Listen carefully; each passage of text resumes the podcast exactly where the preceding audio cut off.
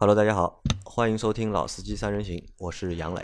啊，大家好，我还是坐在 C 位的周老师。大家好，我是小光。啊，今天小光没有前缀了啊，不不说那个你是张波了。不是这样的，我觉得呢，我们把鸽子王忘记吧，好吧？鸽子王最近我又发配了活给他，他比较忙。比较忙对吧？啊，张波快回来，我代班很辛苦的。啊，很辛苦。那今天啊，就是和大家聊什么呢？聊一个这个话题，其实是小光在过年的时候我们讨论过的一个问题，也在因为我在上周五的时候发了一个朋友圈嘛，就是我们现在每个星期啊都会向大家征集就是节目的选题，对吧？大家想把可以把你们感兴趣的内容或者想听的内容，对吧？告诉我们，那我们就在里面选。选到一些就是我们觉得适合我们做的节目，那我们会把它做成节目。然后被选中的小伙伴呢，就是我们也会送一份奖品给他，对吧？到底奖品是什么呢？现在这个不知道，对吧？反正等你收到了，你就知道奖品是什么了。那在今天的这期节目里，就有一半的选题就是由我们那位苏州的小伙伴就来也来上过我们节目嘛，他提供了一半，然后小光提供了一半，对吧？我们这期节目的名字叫关于。什么是好车和值不值得买？这其实不止，我们不会具体说到某一个车型，而是指我们在购买车或者选车的过程当中会遇到的一些思想上的问题。车型肯定会说到的，因为我们要举例子的嘛，对吧？对，我们举例子都说它是好车，举例子都说它好车啊。我们不说坏车，那我们先来定义一下，就是我们先来聊一聊，就是每个人，因为其实每个人眼中的好车的定义都。都不一样嘛，这个我相信这是一个共识吧，应该对的，对的，对吧？每个人心目中可能都有不同的就是好车的一个标准。那我们先来聊一聊，就是大家就是小光和老周，对吧？在你们心目当中，就是怎么样的车算是好车啊？首先啊，我觉得我们先要定一下是什么是好车，对吧？那刚才我私下聊天的时候，我说贵的车是好车，那这可能还不太对。我突然想到是什么是好车？你喜欢的车子，对你喜欢的车是好车，对，就是好车。它的某一点打动了你，它就是你的好车。对的，那喜欢的车子，它就是我们这个期里面，一个是什么是好车，一个是值不值得买。那我认为什么是好车，它是一个偏感性的问题啊，一个是感性的，就喜欢和不喜欢，对吧？往往就是。一念之间的事情，非常明确，就是喜欢。很有可能你今天喜欢，明天就不喜欢了。对，对对对啊！今天不喜欢，明天又喜欢了，对吧？就像恋爱中的男女一样的，就是很多问题啊，很感性的，没有一个标准答案的。二十岁的时候喜欢，可能四十岁的时候就不喜欢了。对的，那我觉得什么是好车，就是这样的概念，它很感性。有可能一台车，我现在觉得它是好车，等会做完节目，我出门以后，我觉得哎，这个车不行，对吧？那。在这里的话，我先讲一下，就是我感觉什么是好车啊？那第一个，这个车子的首先它的一个稳定度，就稳定性一定要好。就稳定性在什么地方呢？就是我不希望一台车可能就是以前我有朋友他们比如说玩那种什么，呃，北京的那种吉普什么。就是自己改装，但是这个车呢，就是什么，就当年的那种什么老的那个大切啊什么的这些车子，对对，小切也有很多小切，对的。但这些车子有个最大的问题，就是好玩是好玩了，但是啊，它的稳定度不行，玩起来很伤神。用我朋友的话讲，就是他不是在修车，就是在去路上修车的。对对对啊，在去修车的路上。对的。那我觉得，在我概念里面，这样的车哪怕它再好玩，它不是一台好车，因为。车终究来讲，它是工具，或者说甚至说是，呃，车主的玩具，对吧？工具或者玩具，这个工具或者玩具老是坏掉的话，它肯定不是个好东西，对对吧？那你要让我去用的时候，用的还蛮放心的，不要动不动就坏掉。它的稳定度，那我觉得对于一个是不是好车来讲，蛮重要的，是吧？这是一个一个层面。那第二个呢，我还是希望这个车啊，一辆是不是好车？其实我买车还蛮看重，就是就是就是面子上的事情。品牌啊，对的，哎，不一定是品牌，就是有很多品牌很好的车，不见得是这种车啊。对的，就是就以我现在开的两部车为例嘛，一个是宝马五系，对吧？那至少面子上，呃，就别人说啊，大宝马，对吧？这个面子上过得去的，对的，对吧？面子上还挺有光的，那这是个好车。哪怕我买一辆 smart，这个车那天我开到单位。就是同事问我，哎，正好停车场遇到，他说你怎么开这个车啊？我说哎，因为停车方便。他我说这个车多少钱啊？我说这个车就落地十二万，其实不贵。他说哦，他说我一直以为这种车要卖十六七万呢，没想到那么便宜。我说啊，对，现在车子便宜了嘛，对吧？但是至少让我觉得这台车虽然它就十万出头，对，但不会让我觉得这个车好像面子上过不去。其实买这种车感觉很好的，你花了可能十几二十万买一辆车，别人一看觉得这是个二十三十万的车，这种感觉其实很好。啊，对的。那我觉得这是第二个的，这前面我讲的稳定度。那第二个就是要有面子。啊，这个车买回来还挺有面子的，对吧？不会，我相信不会有人觉得你买辆 smart 是件很 low 的事情，对吧？大家会觉得说这个车蛮好玩的，或者怎么样，当它是玩具啊，或者怎么样，对吧？那我还有一点，还有一点呢，就是说这辆车我买回来，因为终究我刚才讲车是工具或者玩具嘛，那终究要开的。那我希望这台车是可以提供一个相对比较好的这种驾驶的感受的。就回顾我买过的车子啊，那第一台车当年的派利奥啊，当时在我的那个预算范围里面，我觉得派利奥是台好车，对吧？因为那个时候我我也买不起 Polo，Polo 真的有点贵，然后可以买高尔，但是呢，我总觉得。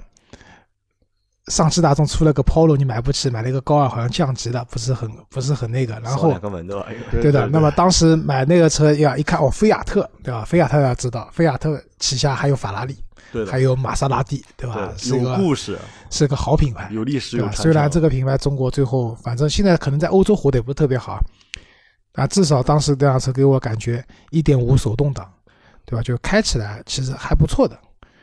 那个车唯一的问题是不能开空调。就是夏天的时候不能开空调，因为排量的问题是吧？一开空调以后，这个动力损失太严重了。就是人家夏天开空开车都是关着窗开的空调，我是对吧？开的窗，汗流浃背的在那边开。就有一次那个就是带一个朋友嘛，就是汪涛老婆，因为他们家那个时候是那个派利奥的周末风。他上车以后，我说这个车我空调不开了，你懂的。他说啊，对对对，我懂的，我们就不开空调了。对吧？但是对于我来讲，在至少那个阶段，我认为它是辆好车，对吧？之后我换明锐，当时的价格其实是可以去买速腾的，嗯哼。但是我为什么买明锐？因为我觉得，第一，斯柯达这个品牌我还是蛮认可的，对吧？它来自欧洲的这样的一个东欧的这样的品牌，我还是蛮认可的。第二个，我发现这辆车开起来，对吧？那个爱信的六档的变速箱，加上 TSI 的发动机，对这个车开起来啊。还蛮过瘾的。其实明锐，其实我当时一直说啊，开了明锐这个车，尤其是一点八 T 的这个版本的车子以后，后面换车其实你蛮痛苦的。为什么？它在行驶的这种动力感受上面，包括它的那种驾驶的质感上面，对，真的是在这个级别里面算非常好的。对的，如果你再换车的话，你要要明显的超越它的话，还是蛮难的。对吧？后面车我就不讲了，大家都知道了。我开过什么车？那这些车的话，就基本上我去买的话，都符合我讲的品牌，我是认可的。然后车子的质量稳定度也是基本上 OK 的，加上开起来有那么点乐趣的，啊，就 OK 了。周老师刚才讲这点啊，我是特别认可的，因为你要开了一点八 T 的明锐，基本上再换车，如果你对它的行驶品质啊、动力感受比较认可的话。基本上下一辆车就奔冲着高功率的奔奥迪，或者就是宝马了，真的，基本上这样。所以周老师最后换车的结果，我们也可以看到，是沿传承着自己对驾驶的一种取向在换车的。来小光说一下，就是你对好车是呃怎么定义的？我对好车的定义呢？我觉得我我今天和地总在聊这事儿，地总聊完了以后，我觉得我们俩达成一个共识。我们俩对车，当然，地总买车都买超贵的车啊。我买的其实大家可能觉得贵，但其实也是大家努力努力都是可以随，也是可以买得到的。这些车首先它要有故事、有传承，它要有自己的历史。你买这个车的时候，你起码你一开，因为做生意嘛，别人一看，哎呦，就知道是辆什么车，就知道它和你现在的这种工作的状态啊。你的中周围的这个生意圈子啊，你是在一个什么的位置上？如果一个没有故事的车，一个很小众的车，或者是一辆很奇怪的车，往往没法在这个车的身上去附着这些属性。所以我喜欢的一般首先是在是大品牌，欧洲车，比如就奔驰、宝马、奥迪啊，像这种。然后呢，还有一点很关键，大家知道我的 dream car 是保时捷，我为什么喜欢九幺幺？就是当你拥有一辆车的时候，你是希望和它发生这种长久的联系。如果一个车是一个新进的品牌，刚刚出现的，你跟他讲说你和这个故事，你和这辆车有什么样的一个长久的联系，别人不容易有代入感。而如果你买是一辆历史悠久的品牌，而这个车本身在汽车这个业界有比较好的口碑，那么大家就会觉得，第一，你这个人也是一个注重历史、尊重历史，或者说在这个过程中你做人可能也是一个希望长久经营的这么一个人。而且一个很大很关键的一点，你如果买这样一辆车，你希望把它长久的开下去的话，这种车厂的这种长久的这种系列，往往会有很好的市场的保有率。你以后修它、养它，甚至想把它当一辆老爷车放在那里的时候，都比较可靠。九幺幺被誉为二手车界的三大理财产品之一。是的呀，所以我觉得，首先要是一个有品牌、有故事的车，才是辆好车。有品牌有故事，对吧？啊，那这个就满足了你就是对好车面子的一个就是一部分满足面子，对吧？对，一部分满足于就是这个，因为有品牌有故事嘛，那这个产品肯定是有一定历史，对有一定的积累，对吧？能够保证一定的就是产品力，对对对吧？那还有其他的吧？呃，另外就是说，现实当中如果要让我啊、换车买辆好车的话，我对好车的定义就是符合我自己对好车的一个需求，呃，不需要太强的动力，但是起码要符合我对动力的要求。呃，别人说叫随叫随到，但首先看你原来开的是辆什么车。呃，如果比你原来那辆车的动力有了一个明显的提升，那你就会觉得这是一个对，就是你的一辆好车。啊，小光的意思啊，就是我再补充一下，就是可能对于二次购车的，就是你已经在开车了对对对的，时候，那台车在你这辆车的原有的基础上有提升。有提升，对吧？比如说本来百公里加速十三秒，现在哪怕就是这辆车是十秒，因为十秒其实也蛮慢的，已经进入涡轮时代了，啊，你觉得这是是辆好车了，因为比你原来那个你有啊明显的提升嘛。所以我觉得 ES 对吧，就是卖给那些原来的车子百公里加速十三秒的人的。呃，对啊，很多人其实喜欢买 ES 啊或者买雷克萨斯的人啊，往往他的第一辆车是一辆普通的家用车，ES 满足他们很多要求，比如油耗，对不对？比如可靠性，比如说保值率，以及乘坐的舒适性，NVS 这些都有，NVH 这些都有。我觉得 ES 是辆好车的。啊，那我谈一下我对一个好车的一个看法，就是可能你们两位，我觉得都是就像周老师说的一样，就是比较感性的，对吧？就你们有就是很感性的一面去看待，就是什么是好车，或者如何去评判哪个车是一个好车。那对我来说，可能我和你们不太一样，就我呢，就是没有你们那么感性。那我认为啊，就是在市面上，就是有一定销量，对吧？有一定销量的车，对吧？都能够算作好车，对吧？这是我第一个点。你这个一定销量是要到什么个程度呢？销量前五，销量前十、呃能进个销量前三十，前三十都可，以能。进个销量前三十，好的对吧？就轿车那前这个三十位的要求不高，这要求不高我们市场很理性，我们现在车子开出去一百辆车，对吧？大概九十辆车在杨磊的定义里面都是好车。对啊，这是第一个点嘛。那第二点呢？我觉得就是我不会把就是这个车好和不好强调在某一个点上面，我会是一个综合能力。对，也不叫综合能力，是指一个比较的一个结果。嗯哼，就是我们在买车的这个过程当中，或者选车这个过程当中，肯定是有比较的嘛，对吧？是的我们很难，就是因为现在车比较多嘛，嗯不像以前，可能以前车比较少，对吧？你的选择的余地或者选择范围不是那么大，但现在的话，我们可能就是选择的范围啊会比较大。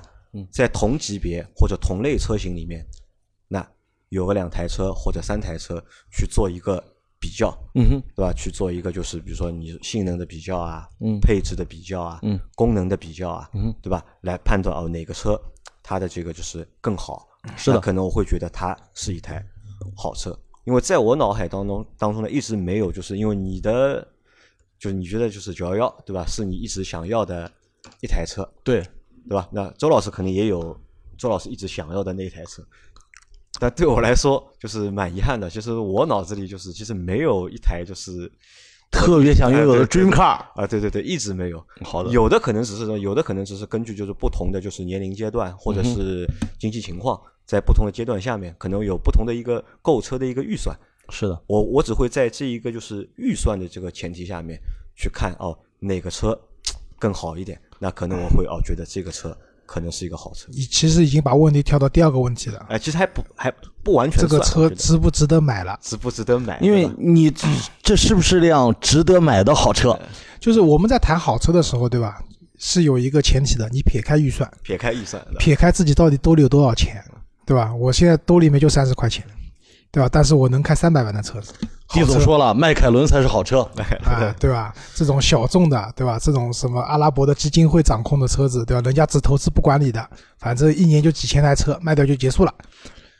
但我倒反而觉得这种车不一定是好车，太个性化。对的，我听前段时间听南京那个哥们儿讲，迈凯伦早期的一些车门子都是问题，门子经常都要修。对吧？过于个性化的车子，就他为什么卖不到那么多的？产能有限，对吧？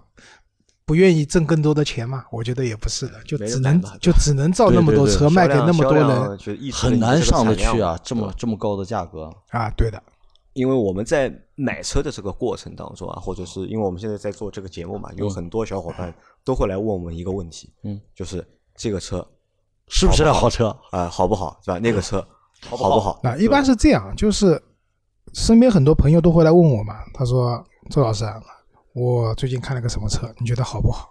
一般问这种问题呢，我都会回答啊好，对吧？你能看的车子都是好车，对吧？我还不是。对我一般都会怎么周老师啊，我一般还会多问一句：你都看了哪几辆车？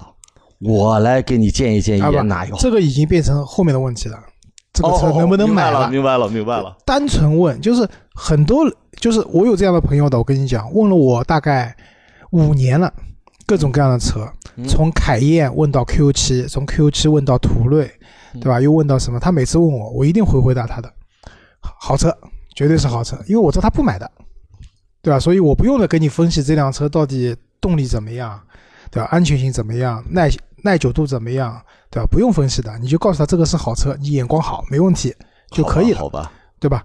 因为这种时候就是我刚才讲的，第一个撇开预算，对吧？你有多少钱不重要，反正你就看一台车嘛，就是刚才我讲的，喜欢，你喜欢，你会看这辆车，你去试乘试驾也好怎么样，就说明你喜欢这辆车，那它肯定是辆好车，对的，对吧？如果说回到，就就打个比方讲，我现我之前跟大家讲过，我下辆车其实我很喜欢途锐嘛，嗯哼，对吧？但是，一再看看这个车的价格，我有有有一点喜欢了对吧？有对的对吧？喜欢还是喜欢，但就有点犹豫。不那么喜欢了都。对的，对，因为买一个三点零 T 的车子的话，现在基本上还要七十几万。大家知道，七十多万你去选辆车的话，余地很大。你要选一辆好车的这种面儿是很宽的啊，面是很宽的，对吧？我可以买好几辆领克零三了，对吧？那啊，是这是这么算的吗？是按照好几辆来算？啊，对啊。那所以其实好不好的问题，还是看介于你对这台车的认知，就是那种初步的印象。对的，就是刚才杨磊也讲，有个朋友问特斯拉好不好，好不好？嗯啊，那我肯定讲好啊。对不？啊，电动车就之前我看了一个小视频，就是叶问里面甄子丹单挑好多日本人，嗯然后甄子丹的头头像吧，上面 P 了一个特斯拉的 logo 在上面，然后其他的日本人是各种各样的电动车的品牌，对吧？然后甄子丹就秒杀他们嘛，对吧？啊，其实特斯拉确实在电动车的领域里面，也也真的可以秒杀那些品牌。是，对吧那么，但问题是说，真的会去买吗？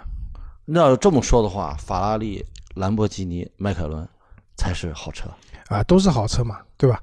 在我儿子的概念里面，可能一辆就是路上能跑的车子，遮风？挡雨的，对吧？对开得起来的就是对好，这是好车。对对对。啊，对的，我我昨天在抖音上看了一个视频，就是我不知道这个是摆拍怎么样，就是有一个外卖小哥下着雨，对吧？然后在一个别、别墅区别墅区里面，五辆三辆那个法拉利，对吧？呃，在一个别墅区里面送外卖，然后就盯着一辆法拉利看嘛，然后那个车车主就把把钥匙给钥他匙给他说，你喜欢的话你就去开吧，对吧？晚上七点前送给我。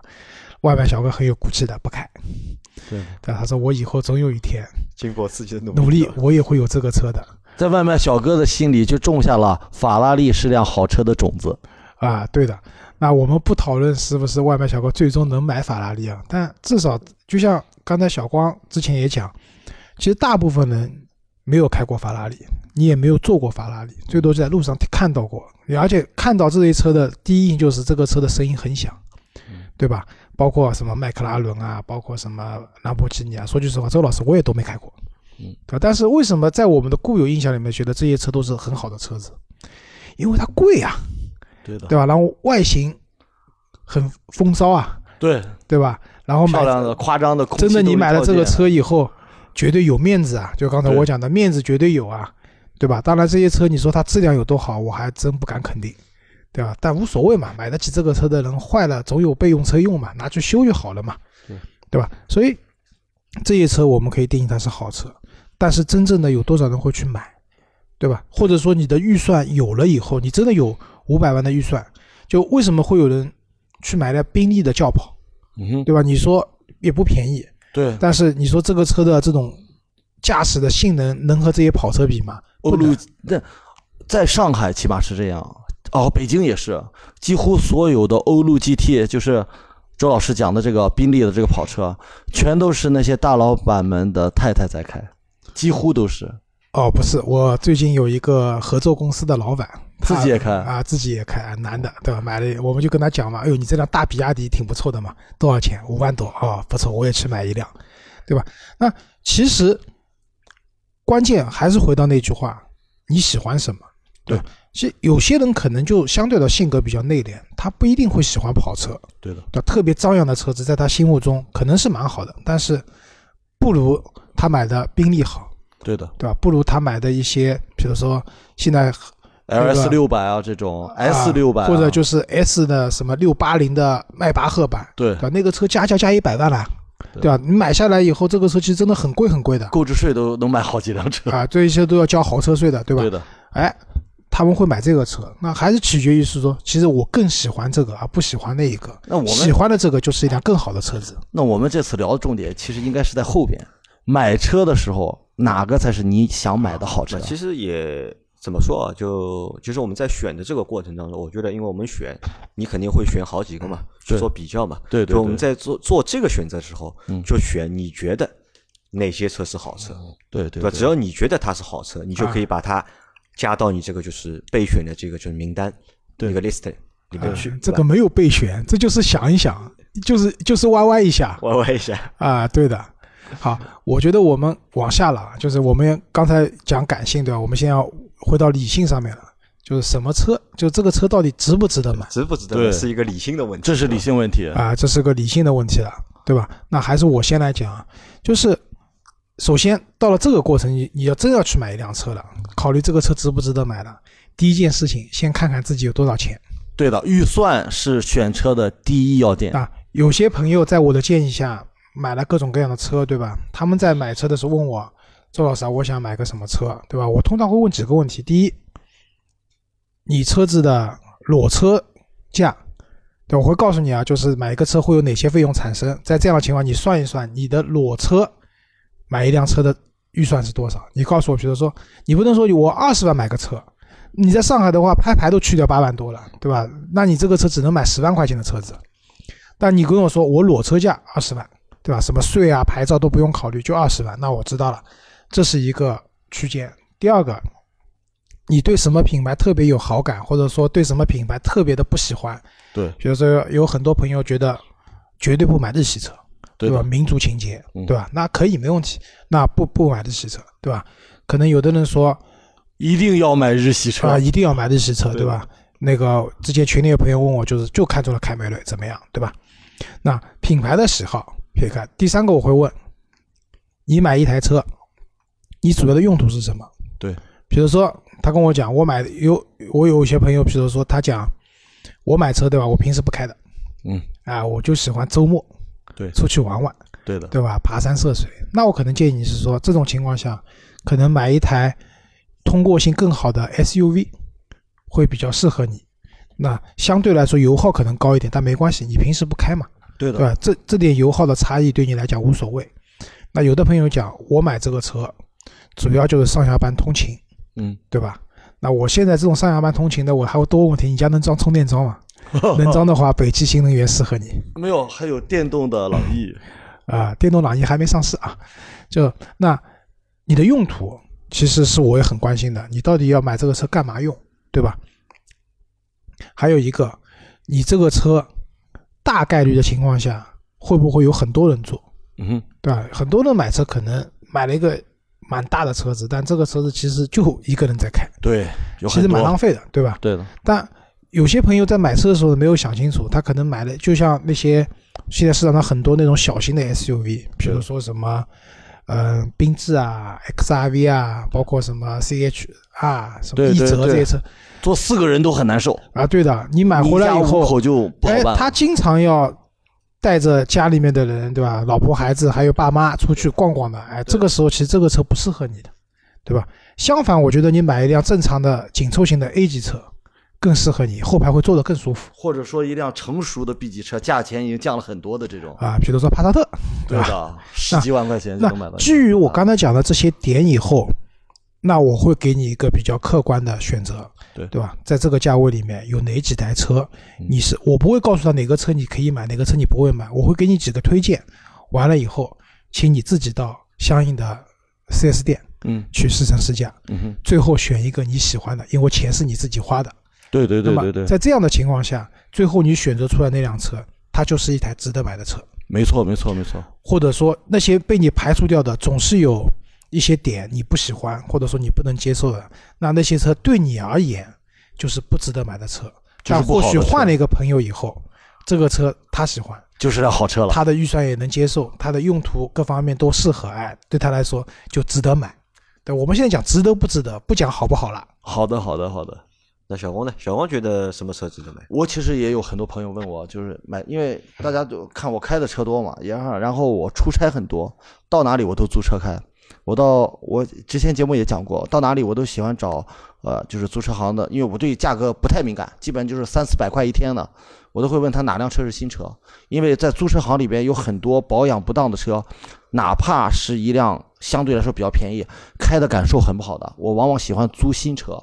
我开的车其实还蛮多的，所以有很多朋友问我，我想买辆什么车，买辆什么车，而且这里边的车我有的开过，有的坐过，我往往会再补充几句，就是你为什么要换？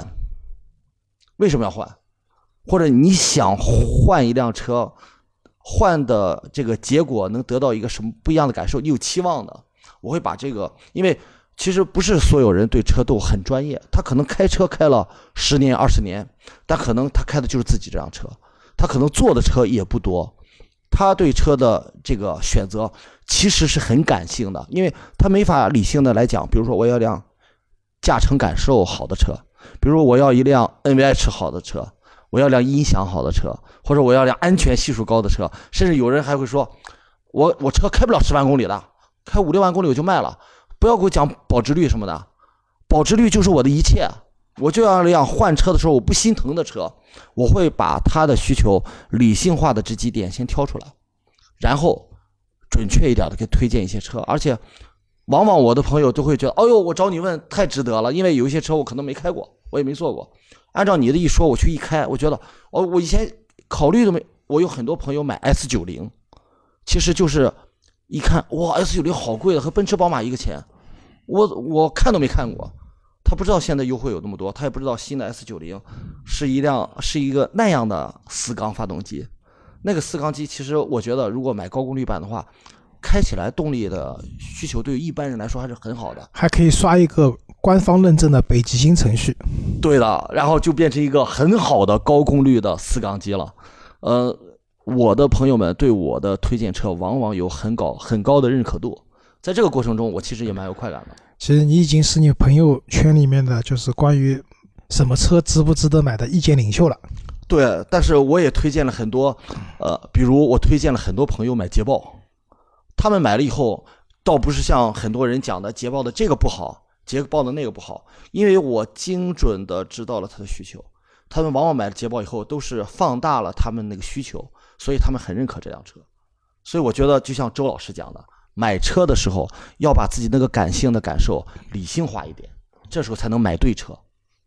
但这个没有回答我的问题啊！你前面只是说了，就是 你推荐朋友嘛，对吧？那就我现在就问你嘛，就是你个人觉得，就是哪些东西是在值得不值得的范围里面要去考虑的？呃，我就拿你自己举例子。呃，我分两类，我自己的例子就是一部分是公司用车，嗯，公司用车首先要买主流品牌，因为你要买一辆很奇怪的车，别人就会说，哎，你看他谁谁公司的谁开辆什么。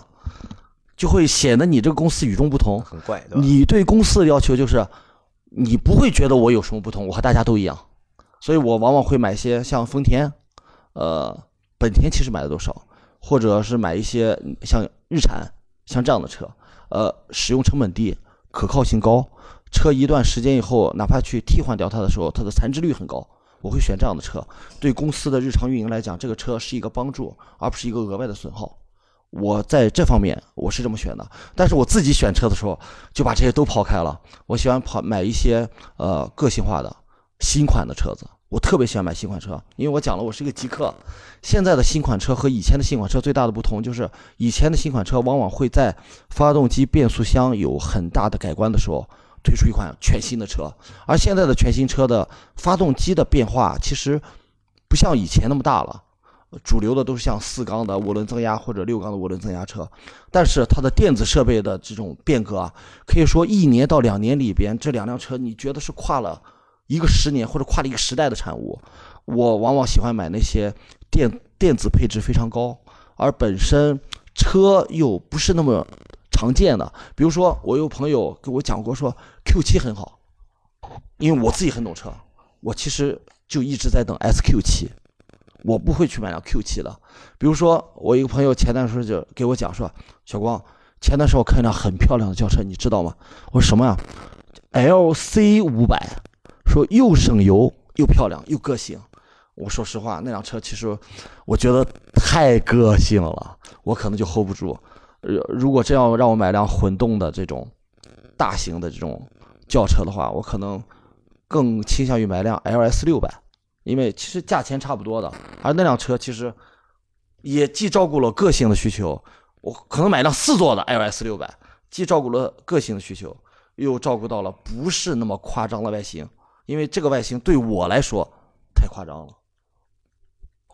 那我来谈一下，对我来说就是什么车值得买啊？其实前面老周说的就是基于，包括老周说的和你说的都是一个就基于自己的一个需求嘛。是的，不管这个需求是。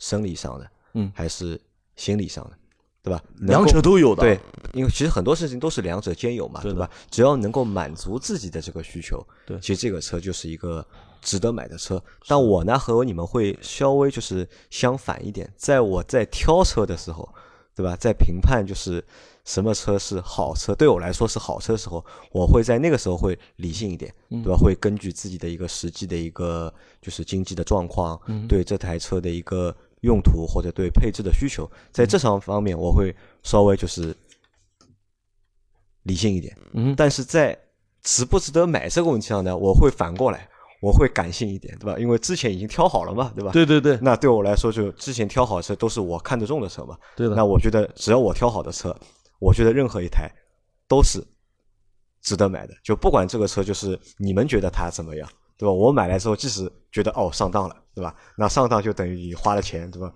买个教训，对吧？那下次可能就是就不会上同样的当。那这是一种嘛？还有一种就是，其实不同的车给我们能够有到不同的体验。对的，就不管它是什么类型的车，或者是好或者是不好，对，就都能够给我们就是不同体验。就我们花钱买的，其实就是一个体验。对的，对的，对吧？那我相信，如果你钱花到一定。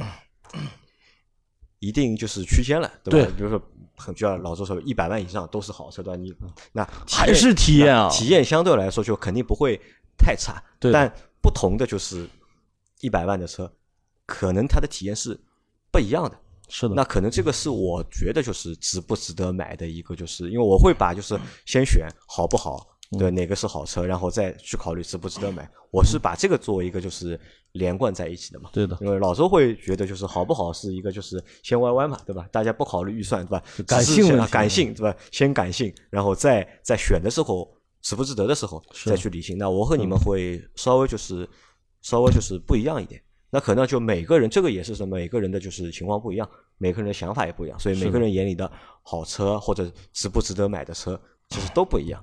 那我现在还蛮好奇的，就是你和那个地总就讨论了，就是什么是好车，什么车值不值得买，对吧？他是怎么说的？你可以和我们分享一下。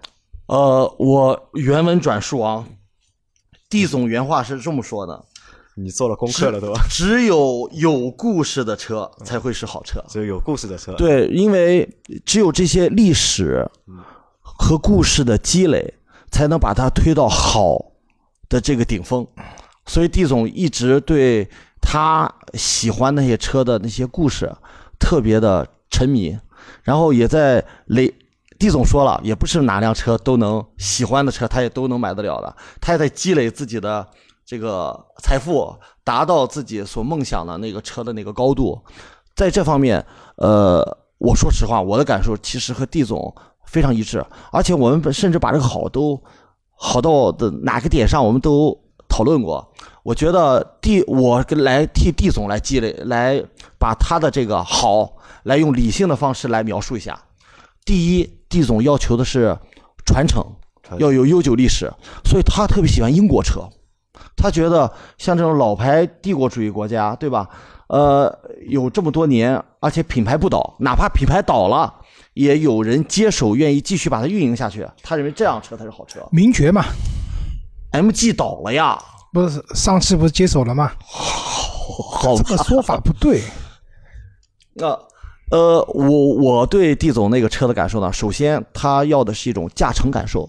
他开车，我觉得其实很多人买车的时候也对驾乘感受有要求的。就比如说，我买十万块钱的车，我不能追求动力了吗？我可以在十万块钱里边追求动力。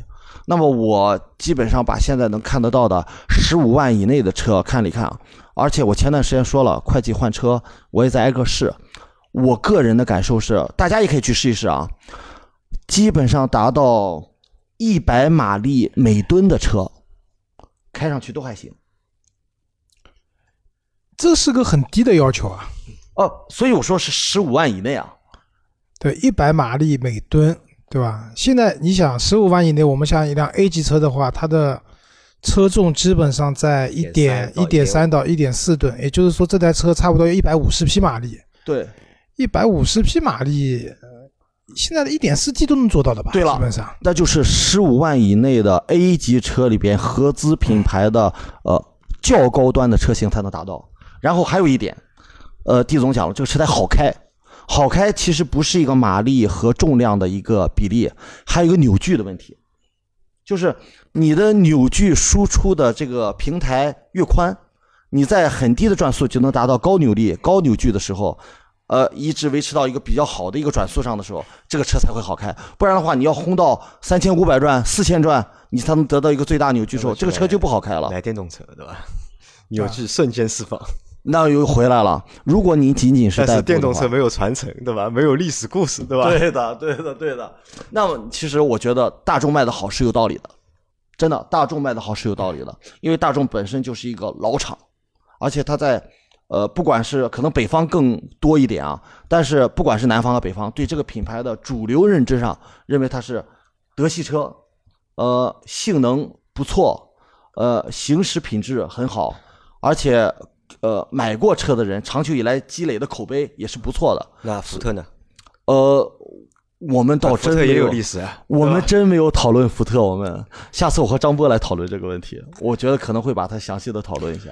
福特是这样的，在中国汽车选择没有那么多的时候，它进入了中国市场。当年凭借，比如说，呃，福克斯，对吧？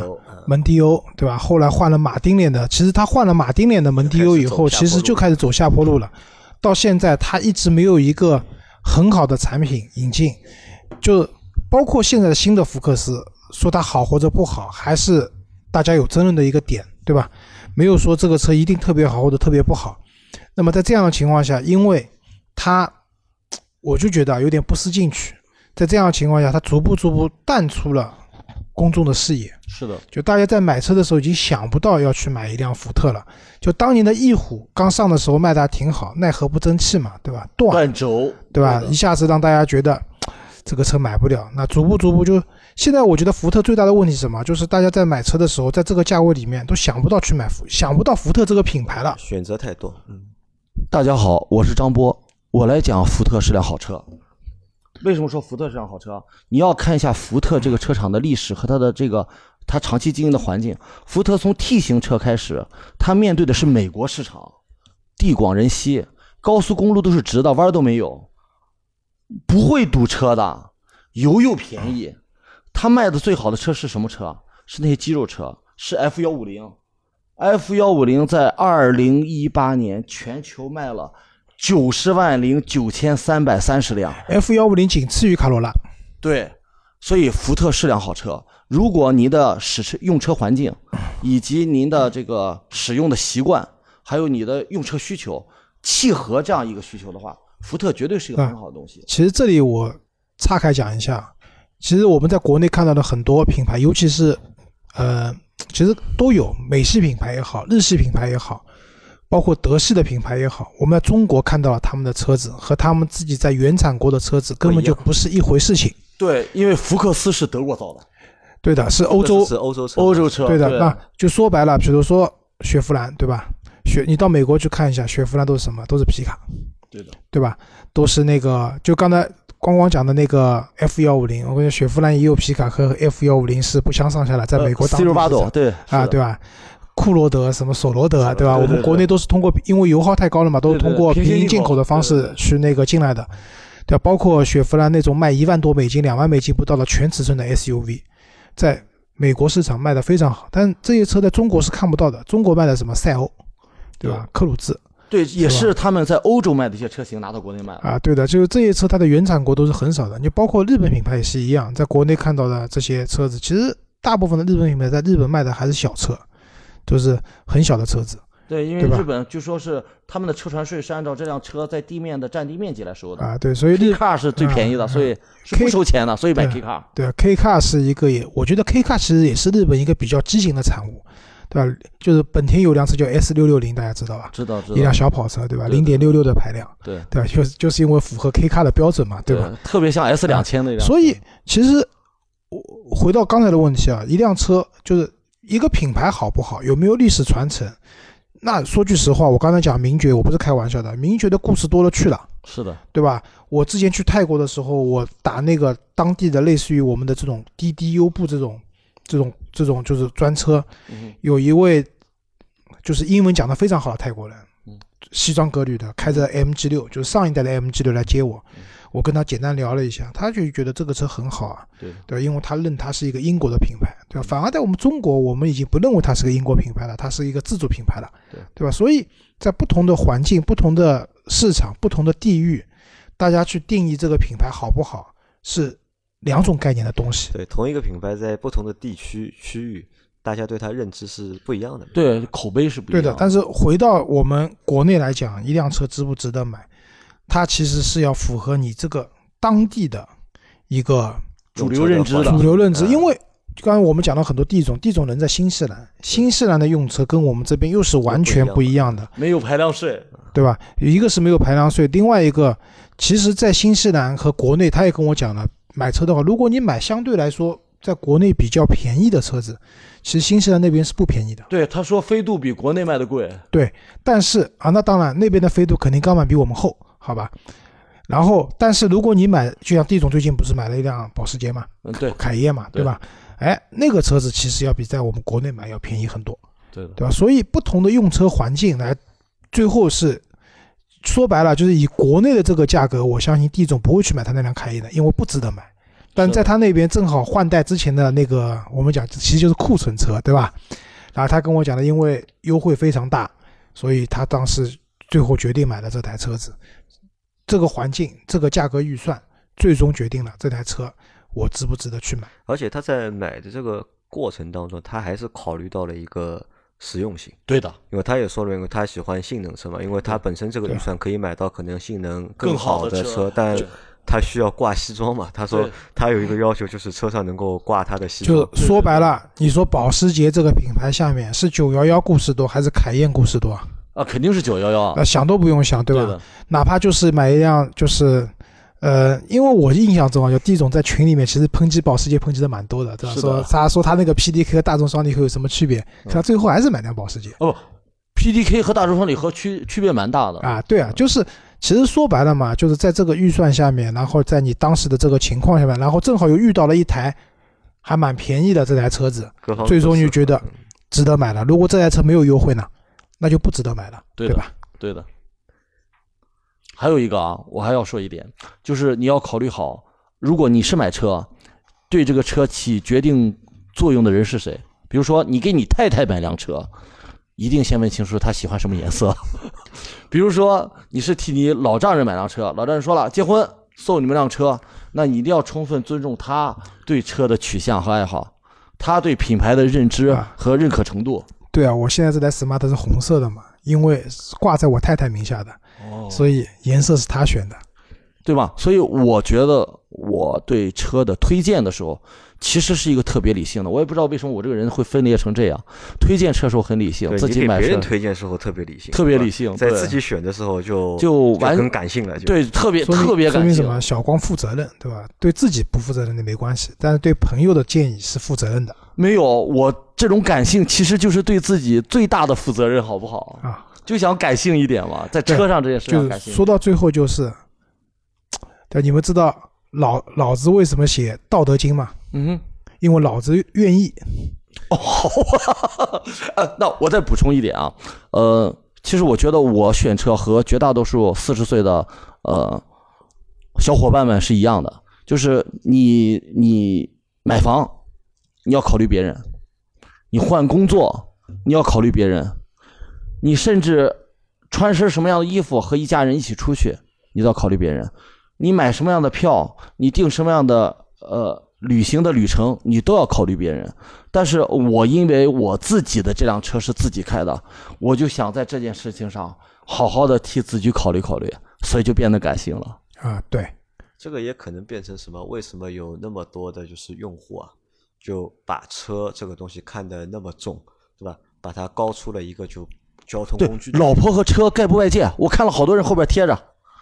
不，关键是什么？因为汽车在国内还是一个比较大众的消费品，对吧？现在很少会来有人问你，对吧？杨磊，我买辆自行车，这个车好不好？对吧？不太会了，对吧？因为哪怕是买辆什么小牛电动车，五六千块的，嗯，因为以我们现在的这个经济水平来讲，这些车都不是这些东西都不是太贵了。又要说到传承了，好多喜欢玩自行车的人，什么都不想，就买斯柯达，就买瓦根。